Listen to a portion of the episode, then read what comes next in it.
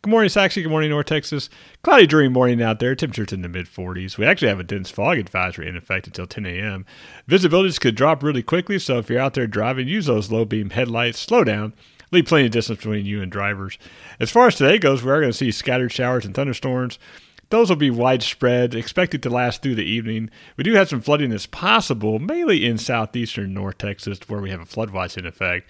And then tonight, the rain's going to taper off, but the fog's going to roll back in for late tonight and tomorrow morning. So we're going to see more chances of fog.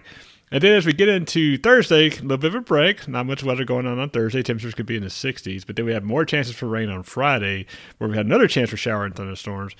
Severe weather is not really expected. However, we could see some strong storms, but we'll be watching that as we get a little closer to that event. And then on the weekend, cloudy and cool starting out, and then sunny and mild as we end the weekend.